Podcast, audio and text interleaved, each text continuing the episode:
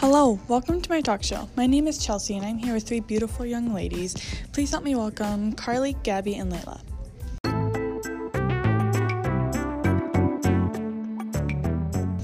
Today we're going to be talking about a common issue body image. Carly is going to talk with us about some things that she has learned and experienced at her work as a doctor at Sparrow Hospital.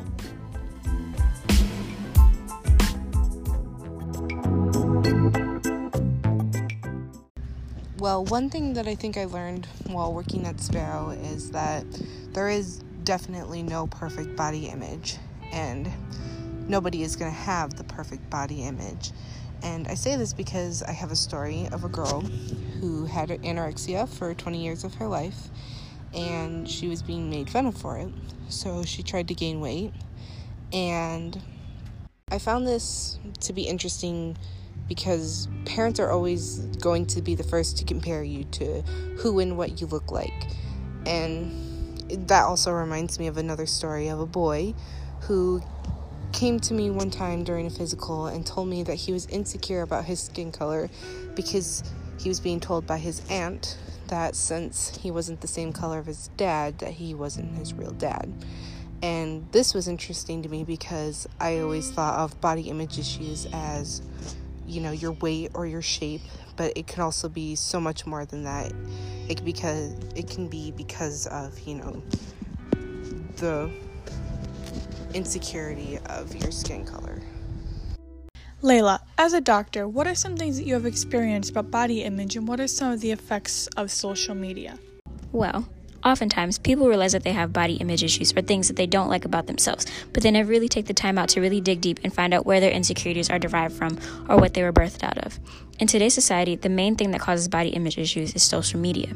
In more recent years, millions of people have been affected by this stuff on social media. However, the main group of people affected is teens, especially girls. Oftentimes, within different social media platforms, there is an emphasis on the idea of thinness being seen as a beauty or the only acceptable body type. With this being displayed everywhere we look, it becomes hard to accept what you look like and to really find confidence in your body. Young girls aren't the only people being affected by the social media, though. Teenage boys are also starting to catch a bit of the heat with everything from clothing ads to television displaying what the perfect male body should be.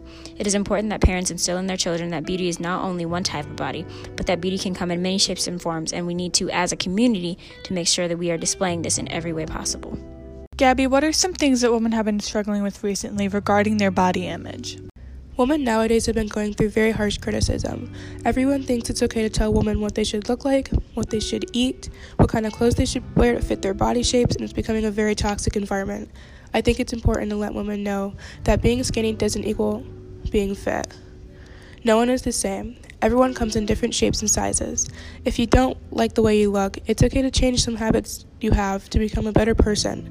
Making these changes can be very difficult, so I believe that it is important to have good self esteem the whole way and make sure you cheer yourself on.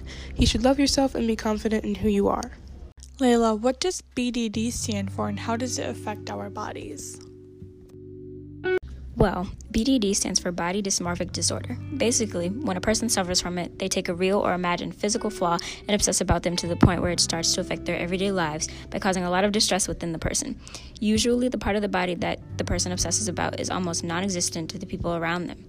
To them, it appears very large and noticeable. People who suffer from BDD often have a hard time looking at themselves in the mirror, and some, in some cases, they suffer from social anxiety. With symptoms like these, it can be hard to figure out what exactly to do about them. The best thing that I could recommend the girl that wrote in to do would be to try and look at herself in the mirror more. I know it sounds simple and cheesy, but mirror therapy can actually be a really great way to combat BDD. By doing this, it forces your brain to eventually throw out all of the negative connotations that one may have with their body. So I hope this helps, and trust me, it gets better.